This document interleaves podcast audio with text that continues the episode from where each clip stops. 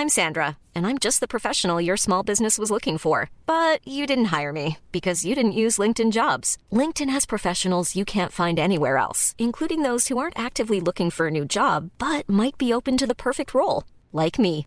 In a given month, over 70% of LinkedIn users don't visit other leading job sites. So if you're not looking on LinkedIn, you'll miss out on great candidates like Sandra. Start hiring professionals like a professional. Post your free job on linkedin.com/people today.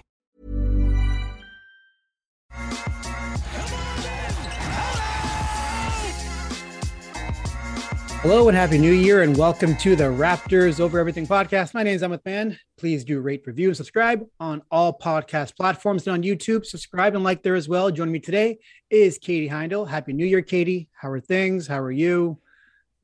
I'm Yeah, good. Happy New Year, man. Yeah. At, at what point do you stop saying Happy New Year, New Year to a person? We were, I was on a work call and we were asking about this. Um, some people had very strong feelings about it. Where do you stand? When do you stop saying Happy New Year? I mean, I give it, I think I give it about a week, you know, for like immediate, whether this kind of like reaching out to people for work or whatever. Um, Yeah. But you know what? If it's like a friend and I haven't like seen them yet, I'd go like, I'd go as long as three weeks. I don't know. I don't really have shame about that stuff. I am kind of in the same boat as well with family, close friends, uh, people that you haven't seen uh, too often or that you really care about. You can you can say it, you know, whenever the time feels right. But for sure, I think it is a little bit overused. Definitely, I think the people on my work call had who had the strong feelings. I think they they're onto something, but also, you know, yeah, we just have to know the line with it. Um, yeah, so good times ahead for the Toronto Raptors. I mean, my God, they're they're healthy and things are going swimmingly, at least in the new year over the past four or five games or so. But to start though, um, I wanted to ask you about, about your piece about DeMar DeRozan. You published it Mhm. yesterday, and it was actually really cool. I really enjoyed the read. I think um, it kind of touched on a lot of things uh, that Raptor fans have been feeling over this past qu- or the co- course of this season, seeing his ascent, seeing him get a lot of respect. And I'm just curious why you decided to write it now. Uh, well, I mean, because he's on a heater, but True. I think I think that I mean for me, just like watching watching the ascension of Demar, especially the way that he left Toronto and kind of like toiling, almost like toiling away, you know, in San Antonio, um, which I think like he was pretty unfairly maligned for those three seasons because he did he they were great seasons for him. Mhm. Um, but I was I've just been tracing this arc of like in August when that trade went down, how many outlets were reporting just like worst trade, you know, like worst trade of the summer, just like so stupid. Like what's Chicago thinking? And now you look at where that team is at and like looking like such a complete team led by DeMar DeRozan. And I Mhm. mean, it's not a surprise. Like if you know DeMar DeRozan, as most Toronto fans do, he's a worker, right? Like he kind of steadily improves himself season over season. And it's not like he stopped doing that. But I think he's just in such a, a new and unique position as a player in his maturation in his game and him personally. Uh, and I thought it's just very interesting to me because it, it really does seem like a full circle, which is what uh, the the kind of like imagery I base that piece around, and just like what a deserving player for it to happen to. So of course there's a a little or maybe a lot of personal bias in it, but it is nice to see players that you followed for such a long time, you know, succeeding and getting the recognition that they deserve. It feels like there are so many players who have left the Raptors that are kind of getting their shine. That kind of speaks to how good uh, the Raptors have been over the course of these, you know, 10 years or so since Kyle Lowry uh, arrived. But DeMar, he was drafted by the Raptors. And like you said, he is a worker and he continues to make progress in his game. I think it's it's not highlighted enough the ways in which he took steps back in his game, at least on the offensive end when he went to the Spurs, and also in his last season with Toronto. He was asked to pass more and shoot less, and that continued for three, four seasons where he was asked to do, to do that, and he became a better playmaker in that time. But Mhm. like you said, that doesn't mean he stopped working on his game. He continued to make strides this year. I believe he's um, he's shooting his best three, three point percentage of his career. And then you add on to that that he's playing with a star like Zach LaVine. I was kind of in the boat to some people who felt like, you know, how is this going to work exactly? Because when it comes to making a championship team, like it does involve, you know, how do you make all these pieces fit? And it takes a degree of unselfishness, sacrificing yourself And to their credit, they've all done it because they really do seem like they want to make this work. And just mm-hmm. having like a, a, a, secondary player like Zach LaVine, I mean, he's so talented. And I think he's also getting the shine that he kind of deserves. He's been in Chicago for a few years and he is such a legit scorer. And just having those two working off each other, the way like a pick and roll between Zach LaVine and DeMar DeRozan, like, what are you going to do?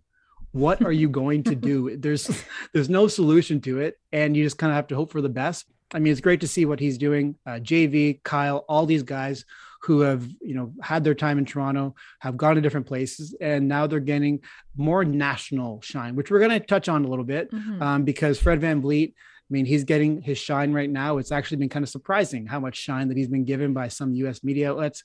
But first, um, let's talk about that Bucks game last night because obviously the Bucks they were missing Bud, no Giannis, a few other players as well, and the Raptors got up to a bit of a slow start. Uh, and the, to the credit of the Milwaukee Bucks, they took advantage of it. But in that second half, they kind of put the clamps on, and you could say it was a back to back. You know, finding your legs, something you hear about all the time. We found our legs in the second half because we played last night, and travel is a thing. But I guess what are your initial takeaways from their third win in a row, fourth win in a row? Wow.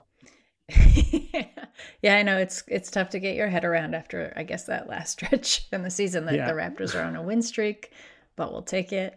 Uh, I think once they started actually limiting shots, this is when and like really dug in defensively is when things yeah. turned around for them. That's something that you know Nick Nurse preaches a lot. Obviously, is good defense generative of good offense, but you actually really did see that in action last night. Um, I thought there was.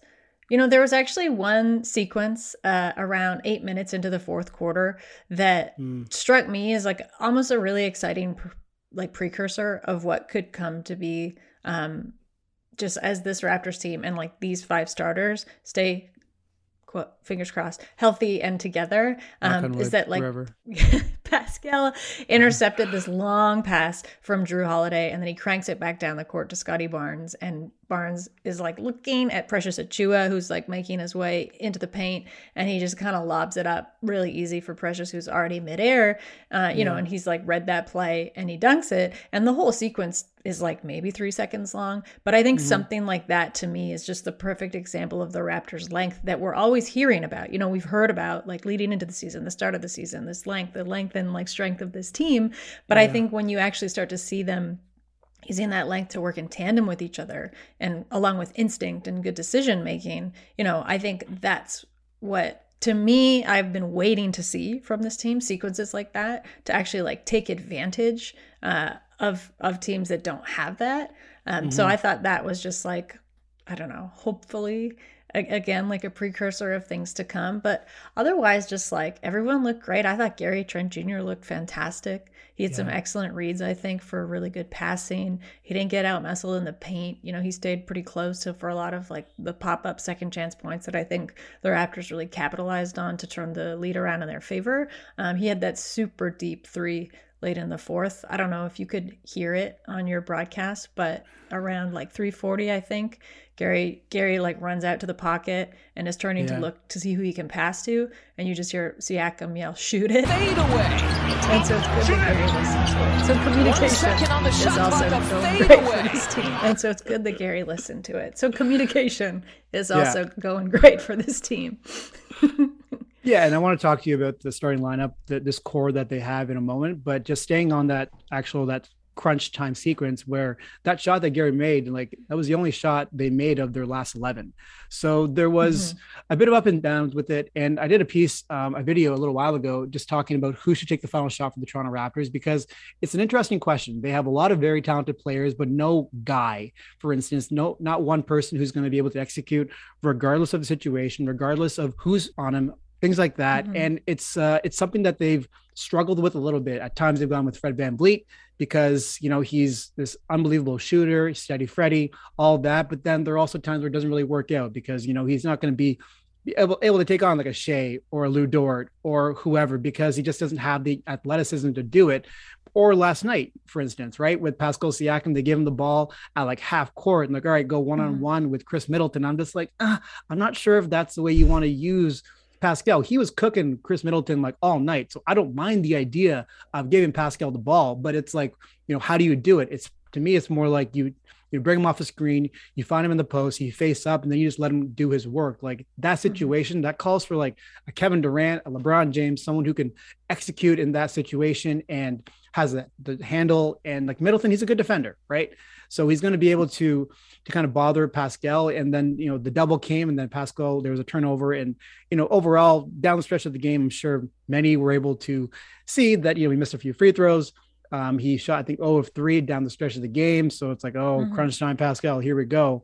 But I think that's something that has to be uh, talked about. I'm sure they're going to discuss it. Like they got some decent shots down the stretch. OG Mr. Three, uh, that shot by Gary. You know, you, we know his shot making ability. There are some broken possessions, and Nick m- mentioned it after the game. That's something they have to clean up. Like you don't want situations where all of a sudden you ran like 15 seconds of your shot clock and you've done nothing and now it's now it's like okay now we're in panic mode now you just have to get mm-hmm. something up and that happened a few times but this is still a process with the starting lineup right? And they haven't played too many games together.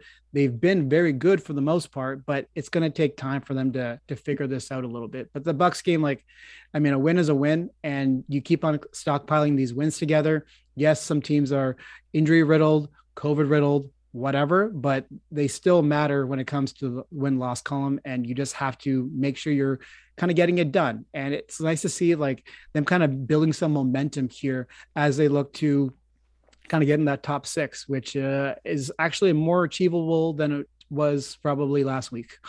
mm-hmm. no. Yeah, I mean, I think that's like a good. Obviously, it's been a pretty rough stretch in the NBA overall, you know, mm-hmm. and I mm-hmm. don't think things uh, are going to stay static and like a lot of things are going to change as players come back at health and safety protocols you know and things sort of right themselves but then you're also going to have teams like the raptors that are going to do what the raptors are doing that haven't haven't really had that like true start to their season yet due to injury, yeah. players being out, um, and just gelling on the floor. So I think there's going to be even more changes, but I also don't think that what we're seeing from the Raptors now um, is a fluke by any means. I think like this is what we Raptors fans have been waiting to see uh, yeah. out of this team. So I mean, enjoy it. Absolutely absolutely yeah. enjoy it um we even like tease about the length like you like you mentioned earlier and mm-hmm. i think mm-hmm. we weren't able to really see it in its in its true existence until they got healthy because you had players playing at a position they were asked to do more than they probably should have but now you have your starters it's og it's scottie it's pascal it's gary and it's fred and that's mm-hmm. where you see the shot making take over um, that shot readiness the offensive mechanics the ability to read plays on the fly and you know last night they scored 102 points and they shot 48.6% their starting lineup and overall um, they're outscoring their opponents by 5.9 points per 100 possessions. So that starting lineup, like this is where it's supposed to be. And what I love about the starting lineup is that there's such an unselfishness about the way that they play. Like there were a few games ago where, you know, Gary's in foul trouble, but he only shot like seven times. And mm-hmm. then all of a sudden, next game comes around, and now he's bringing the ball up the court, and they're involving him more in the offense. So, I mean, they all got the contracts. If you don't have that unselfishness, sometimes when it comes to what they're trying to do, when you have so many players who are able to create their own shot, like that's when you have broken possessions. That's where you have, you know, unorthodox shots going up that probably shouldn't go up. And that happened last night. I mean, I recall a few times where, you know, OG maybe took a few shots where he probably shouldn't have, but he hadn't shot in a little while and that's mm-hmm. okay. It's going to happen because he believes in himself and he absolutely should. He's shown us already how good he is. But it's going to like that level of unselfishness, the the ability to kind of put your team first is so crucial and it's kind of like they're getting to a point where their their offense, at least with the starting lineup, is like how how are we going to beat you is going to be depending on your deficiencies. Mm-hmm. Yeah, I mean, like with that starting five, I mean, I think first starters, they're very good. um, oh, yeah. You've got like mm-hmm. the team's best three and longest tenured players playing together who like know how to work together at this point, are basically just completely intuitive of one another. Uh, and then you've got like Gary Trent Jr., who I think you know he's shown how much of a sponge he is. Uh, I yeah. think he's he's shown that he's a helper. He's got great ingenuity. He's smart he reads all these gaps you know really well between between plays and and figures out where he can fit to help everybody when he needs mm-hmm. to or to just like take the shot when he needs to too you know to touch on something you said earlier I do trust Gary Trent Jr. like in the clutch to take those shots because there's like a real finesse about him um, that I appreciate because that is not something super familiar to the Raptors. Um, And then, you know, like in someone like Scottie Barnes, he's a force, right? Like he's yeah. this kind of combust combustive engine, I would say, behind this lineup with like energy to spare. Similar to Trent, I think Barnes has shown he's such a sponge. Um, he struck he struck what I think is a pretty rare balance between smart and bold that's tough for a rookie that shows in his mm-hmm. decision making. But I think he's also not scared of making mistakes. And I think the team is in a fantastic position to allow him to make mistakes as a rookie, uh, which is crucial to his learning process, right? And just improvement overall. But I think more often than not, he's shown that he's capable of making the right decision. I'd say like not even four times out of five four and a half times out of five. But it's just uh it's very exciting, right? Like this is the lineup we've been waiting to see all season. Yeah uh, and it's finally here and you see that it was really worth the wait. But i also think it just shows skill uh, and again like ingenuity and just like a real feel and chemistry for one another. So i think like they've shown also they they're very good at being disruptors and like figuring mm-hmm. out good mismatches you know with opposing teams. So um yeah i don't know. I think again i'll just i'll go back to my earlier point is they're very good they're, they're very good. maybe good. that's what works the best with the starting yeah, five. they're they're very good, and it helps that they're they're kind of getting into some kind of you know they're finding their roles within the team. Um, Fred, you know, when mm-hmm. it comes to like a team that's playing drop coverage, right? Like that's where Fred takes over. Or if you don't have anyone to guard Pascal Siakam, who is clearly now being defined as the the A one option throughout the mm-hmm. game, and you know the strides that he made he's made in his offense, you know he's he's so much better than he was last season. And uh, we didn't know how he was going to come in, right? He had shoulder surgery, and that's nothing to scoff at. And you don't know how that's going to impact a player, but the growth that he's made in his mid range game, it has transformed what he's able to do on the offensive end in every which way. Because before, you know, he only had, he had so, so many limitations. His three point shot wasn't there, his mid range game was kind of up and down. And the dribble combination that he's able to create his mid-range shot is what kind of separates some of the best players in the NBA because all the best offensive players are able to create in the mid range, right? That's just that's like that's a no question. You have to be able to do it. If you're not able to, then you're probably not one of the best offensive players, anyways, right? But now he's able to kind of make that happen. And when you know teams are crowding him, he's still able to get a, a good shot off, and he's able to make them now, which is it's such a big element to you know what he's going to be able to do on the offensive end. And I we saw it yesterday with the with the Bucks game. Like Middleton struggled with Pascal because now like you can't sag off him a little bit because he's making the mid-range shots. And I get a little bit closer, and guess what? Now he's taking you in the post. And with that, now you have Pascal as your A1 guy. You have Freddie's going to be able to execute in whatever way that you need him to. And we're going to talk about that in a second. Then like OG and Scottie, um, if you have smaller players, we saw it with that Spurs game. If you have smaller players who are probably not going to be accustomed to playing in the post, guess what? That's where you're going you're going in the post and they're okay with taking, you know, three, four less shots if it means that they're going to get a better shot. And like their secondary assists are up. Their pace is better. Their effective field goal percentage is better over the past three, four games. And all of that is just about them, their willingness to just find whatever ways they're going to be able to beat a team. And I'm sure like the coaching staff, they do such a good job. Pascal's talked about it. Fred's talked about it. Is like they do such a good job of preparing us for every single game that all we got to go out do is go out there and just make it happen. And if we don't, then that's on us. It's not on the coaching staff. We just have to make sure we're doing our job. They do their job and we're going to do our job. That execution, that execution has just been a huge yeah. thing that, I mean, it's tough because you can't really coach it. You can prepare players for it. As you say, like you can give them all the tools, you can watch film, you could get the reps in and practice, but something has to click with every mm-hmm. individual player. And I think that's the toughest thing.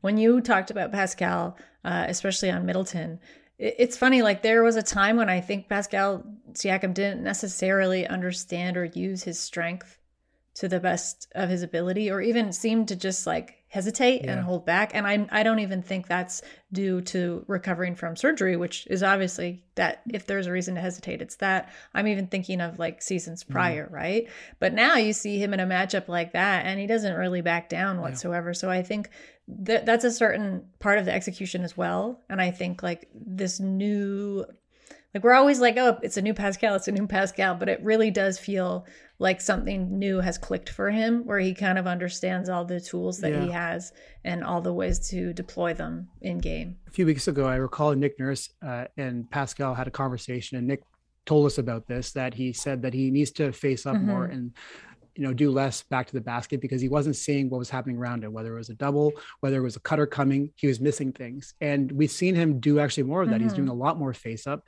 And now we're seeing him, he's not missing like that, that beat where there's an open pass available. He's not missing it anymore. And he's finding the players on the baseline, mm-hmm. you know, or in the corner for a corner three, or if it's Scottie, for instance, you know, curling around the basket because Scottie's such a good off ball mover. He finds those little avenues, right, for a pass. And uh, he's doing all of that now.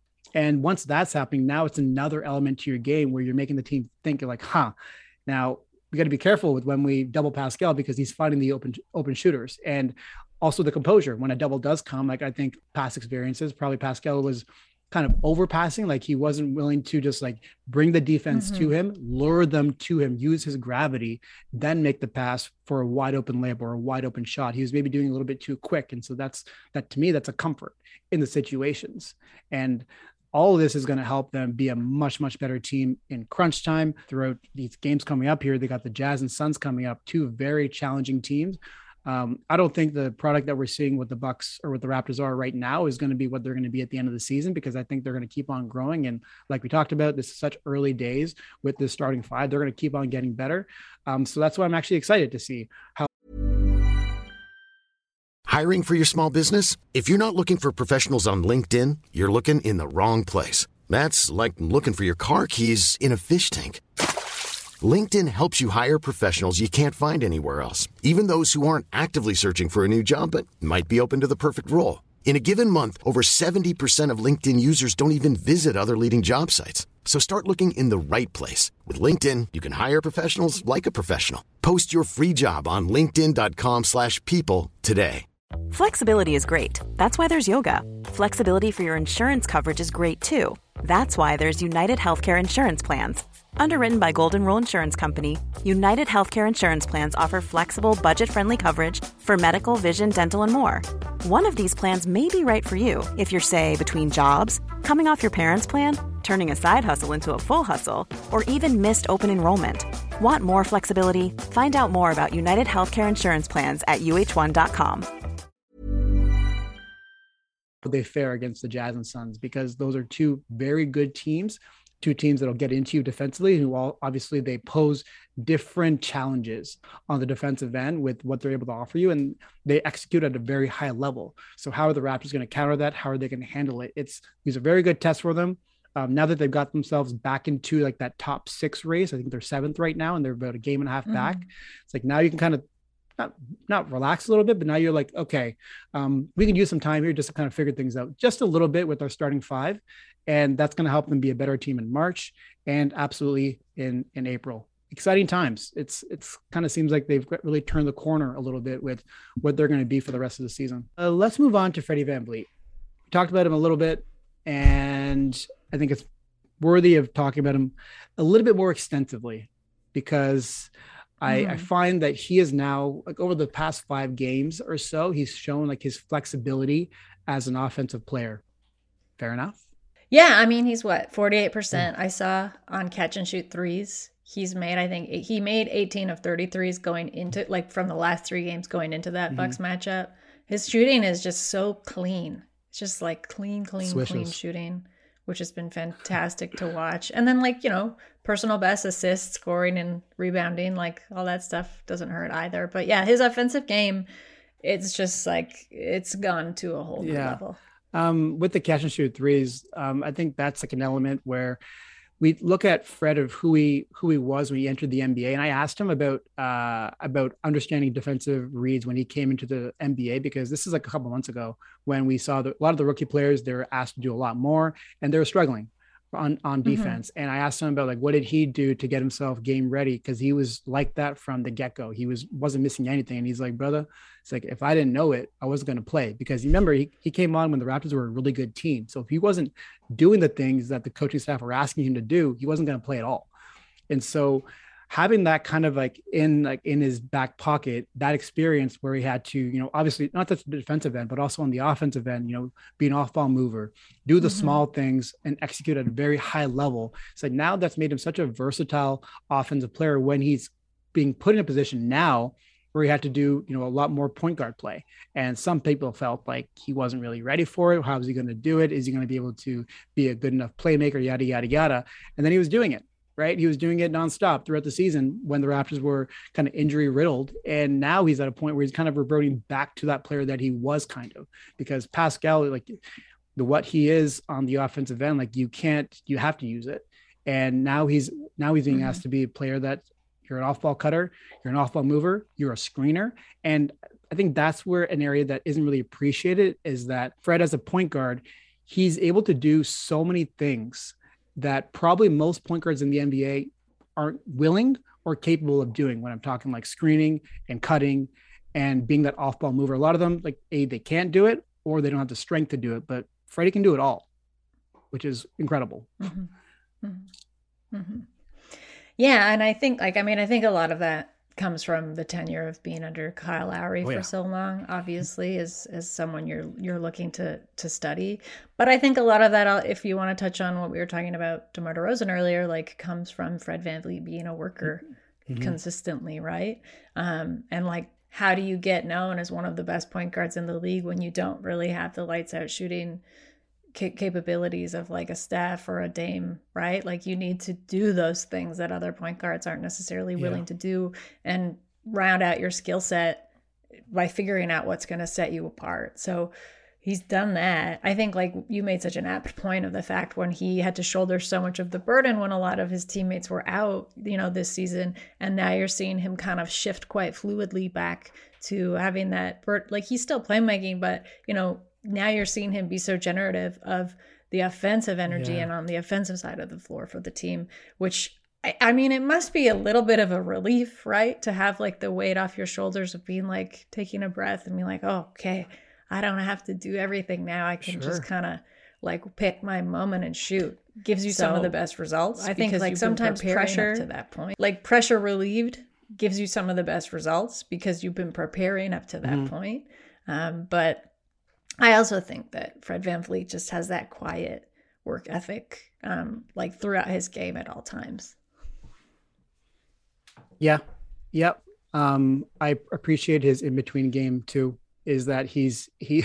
It's like it's an interesting quality to be able to like be calm when you're like six foot foot tall. You're under the basket, and you got so many big players, just like seven footers, barreling down on you. And there's so much traffic, and he's just like doing his little like Harlem Globetrotters thing, just dribbling around, doing making circles, and then he he finds a way to get a mid range shot off. Like there's a calm there. There's a steadiness. Wow, I can't believe I said steadiness. Steady Freddy. You I know for it. He also did have that great block oh my. last night you know, in last night's game. Holy. like, bless him. Yeah. Kind of perfectly. Very brave yeah. player too. He's uh, made comments about you know how a lot of the blocks he gets a lot of blocks, but they're really steals. But for some reason, the NBA awards them as yeah. blocks. And you say like you know you're taking away my steal category. That's my bread and butter. But last night that was like that was a block. That was a Jack Armstrong. Yeah, get your garbage out of here. That's what that was. truly, truly. All Star voting is coming up. Actually, the first round is being released uh, shortly um, uh, today, and then the next round is, I believe, mm-hmm. on the 13th, with the All Star voting rounding out on the 22nd of January at uh, at midnight. So we're going to see how things go. Obviously, I think with the Raptors, I mean, I think Amon and Yasmin, they're going to do a podcast later on today, so you guys can check out that. They're going to go a little bit more in depth with uh, how things are going to round out for for for for Fred um, when it comes to the All Star game and what his options are, prospects. Could it really happen? But overall, they just need to, the Raptors need to get higher in the standings. That's kind of what it is. They keep on doing that. And, mm-hmm. you know, mm-hmm. his numbers speak for themselves. And it's been very interesting to see a lot of US media outlets using, like, putting graphics of Fred Van VanVleet you know, this is what he's doing over the past five games. This is what he did last night 33, 12, and five. Look, look at that. Look what Fred Van VanVleet's doing. I was like, wow, what is, what is this? Where am I? Where am I? What, what dimension am I in that a, player like Fred Van VanVleet, not even like a Kyle Lowry, someone who's well established, or even DeMar, you know, back in his day with the Raptors, someone who's well established. Like Fred's kind of coming on. Yes, he's a champion, but in this role that he's in now, like his numbers are comparable to what Kyle Lowry was doing in his peak years with the Raptors. But that's happening this season. There isn't like mm-hmm. this years of experience where we're seeing him do it. He's not, he's he hasn't been an All Star yet either. But it's been kind of surprising to see all these people really giving him his shine. Why do you think that is? Why is this happening this year, Katie? I mean, I think the Raptors winning four in a row has helped. Like, I honestly think, I mean, I know part of it is uh, like competition and this attention span. This idea of like the attention span in the NBA being so short, and I think hinges so much on immediacy. Some of that is recency bias. Some of that is just like competitiveness mm. in a league that you know, especially this season, positions are shifting quite frequently and rapidly, and I think much more than they have in yeah. past seasons. So Toronto looking being and looking competitive again, which I want to make clear are like two totally different distinctions. Uh, but I think that's really helped. I also think like maybe much to its chagrin, it does help the NBA to promote a rising star, like to make VanVleet a rising mm. star figure, even if Toronto fans understand, you know, he's been on this steady incline for years, but it's good for broadcast like cross market. I think it's good for page views. It's good for everything in that marketing sense to intro like it's very annoying as a as a Toronto person because you're like, what do you why are you introducing yeah. this guy? Like this guy's been around for so long now. Um, but I think, you know, at some point, stubbornly, the wider discourse if you want to say that's led by ESPN, if you want to say that's led by a lot of these, you know, um, bigger yeah. publications, had to catch up you know, and get on the same page with VanVleet, I think, as the rest of us are. So I'd say like that's probably the more boring optics and like broadcast mm. parts of it. Uh, but of course, it's it's deserved. I think it's completely deserved. You know, I think I saw Taylor Rooks tweeted something about like she disagrees that the rap like with what Nurse said that the Raptors need to get some wins in to get Fred kind of climbing up the stakes. She thinks it comes down to player yeah, performance. Yeah. And she thinks Fred VanVleet is totally deserving of that, which mm. of course you and I will echo too. So it is nice to see there are also smart people out there that recognize uh, his work as an individual just as much, um, if not more, outside of what the team is starting to accomplish again. And I'm with her too. I think it's kind of ridiculous that a team's record does factor into if they're whether whether a player is an all star. Like I remember a few years ago, Bradley Beal was having like an insane season, right? And he wasn't an all star because very well the w- Wizards weren't mm-hmm. doing very well, and I think it's uh, yeah, it's it's a misstep in the NBA with what they how they view uh, NBA voting for the All Star game, but that's neither here nor there. Um, but what kind of what you talked about with Fred getting his shine now, I think it's important to kind of keep in mind too that you know this has been the shine for the Raptors has been little building like year by year you talk like the championship, um, even Tampa, mm-hmm. how that happened, and now and getting uh, Scottie Barnes as well. These are like three storylines that are kind of very individual to what the Raptors, their franchise, and so kind of attention to what they're doing day in day out has been kind of rising just a little bit year by year. And now you get to this season, and then you get into you know winning four games in a row. Um, the different style in which they're playing, which I think kind of t- caught a lot of people off guard. All this factors into people is paying more attention to what the Raptors are doing. And when you do that, you're mm-hmm. going to see that Fred VanVleet, oh, wait, he's like 25 and five. He's doing it uh, at his height. Very few players in Raptors history and the NBA as a whole are doing what he's doing. So, yeah, you should pay attention to Fred VanVleet. And I'm happy kind of that, uh, that Nick Nurse has made the decision to give Scottie Barnes backup point guard minutes. Um, just want to touch on that like real quick yeah. because you know bless their hearts dalano and malachi they just weren't be able to be as consistent as they probably need to be and if you're looking mm-hmm. at the mm-hmm. raptors as a whole at what they want to accomplish this year and next season scottie barnes rising that part of his game as being like that point forward or whatever his his position is, or kind of embracing that Marcus Gasol role as like a person who may only get like six points, six rebounds, and six assists, but has a massive impact on the game.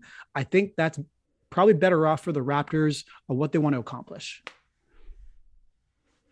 Yeah, I think so. And I think it really holds to the fluidity that they're trying to really like temper out of Scottie mm. Barnes, mm. right? Uh, and like the fluidity, I think that the the it, it, seems like Masai and Bobby and Nick Nurse are trying to coach out of this like for a structure and then coach out of this roster.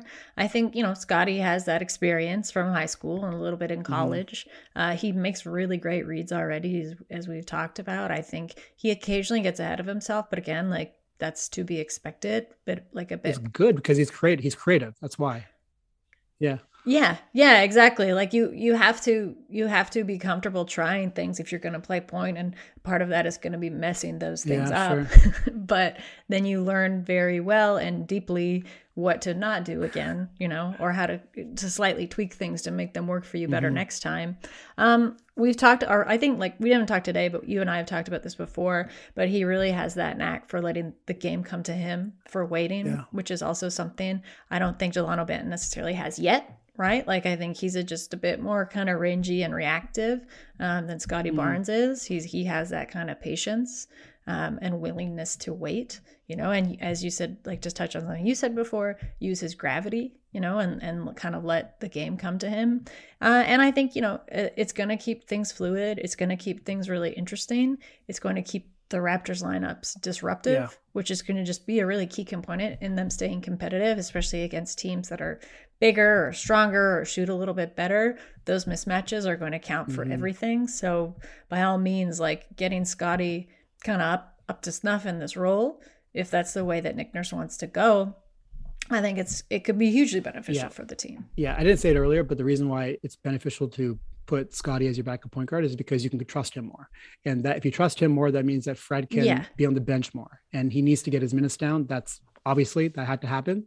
And so it's great that that happened. And uh, for, I guess, overall with um, the Raptors, I mean, you want to play your best players, even if, even if it's your players off the bench. And Khem Birch, Chris Boucher, Precious Achiuwa, those are your best bench players. And I mean, a few players are missing from there because they're out right now, uh, Yuta, uh, Svi as well. But you want to play your best players. And if you're kind of like hamstrung by the fact that you need to get a point guard, some kind of point guard, aka Dalano or Malachi, then you're not putting your best product out there. And that's really important. And Mhm. Scottie, you know, being that guy, it's uh, it's going to help the Raptors grow in a lot of different ways. And he's already guarding point guards anyways, so it's you're not kind of like getting into like mismatch area because he's already being asked to do that. So I'm I'm a fan of it. I think it has to happen anyways. Um, it's going to help the Raptors be a better team this year and especially next year, where I think that is a year that they truly do make a run for a championship. That's just me. That's my opinion. This year, however it goes, they're going to be a good team. I think they are going to get in that top six if everything goes well, they stay healthy. But next year, I think is a year where they make some Mhm. noise and like real, real noise. Katie, closing thoughts, or shall I let you move on with your day? I mean, I'm with you. I'm with you on making making noise. I guess we're gonna look at things at the at the trade deadline and see what happens. Right? Ooh, There's like a huge question mark. I think, uh, like shaped like Goran Dragic in terms of what the team is looking Miami to Heat's Goran you know get in return for. I can't believe he was practicing at But, the you know- Sorry, but that's that's insanity to me. Yeah, no, I saw that too. I was kind of like, dude, I've just been like, not rooting for you, but I've been uh, defending you a little Yeah. bit, you know, like in public. And now you go and do things like that. Like I can't. Like I'm just no Yeah. no comment. Like I can't. I cannot No, speak. that's a for whole that different topic. anymore. Yeah. Um. Yeah, but you're right. Like this is we're we're seeing now like flashes of a deep, like a deeply competitive team, and what I think they can look like. The fact that they are hopefully like ahead of schedule, uh, like and and on track more than we thought Mhm. they'd be, in what was just supposed to be a developmental season, I think bodes really well. Um, yeah, overall, it's just uh, it is a great. It, it's like finally nice to to to like heave a bit of a sigh of relief. Yeah. About the Raptors. Well, similar to Goran Dragic, I'm gonna take my ball and go home. Katie, thank you very much for joining me. I had to get one in there, just one. That's the only one I'm gonna say. Fair. Um, Katie, thanks so much for joining me. You can find her on Twitter at WTEVS, which I learned recently was actually just at whatevs. And you can find me at Amit Mhm. underscore man. Thank you all for listening. We'll talk to you soon.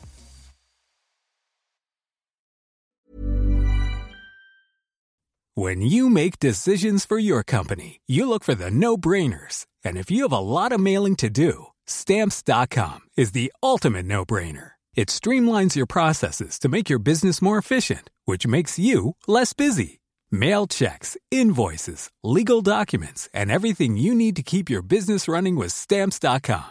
Seamlessly connect with every major marketplace and shopping cart. Schedule package pickups and see your cheapest and fastest shipping options from different carriers with rates up to 89% off USPS and UPS rates. And with the stamps.com mobile app, you can take care of mailing and shipping wherever you are. Make the same no-brainer decision as over 1 million other businesses with stamps.com. Sign up with code program for a 4-week trial plus free postage and a free digital scale. No long-term commitments or contracts.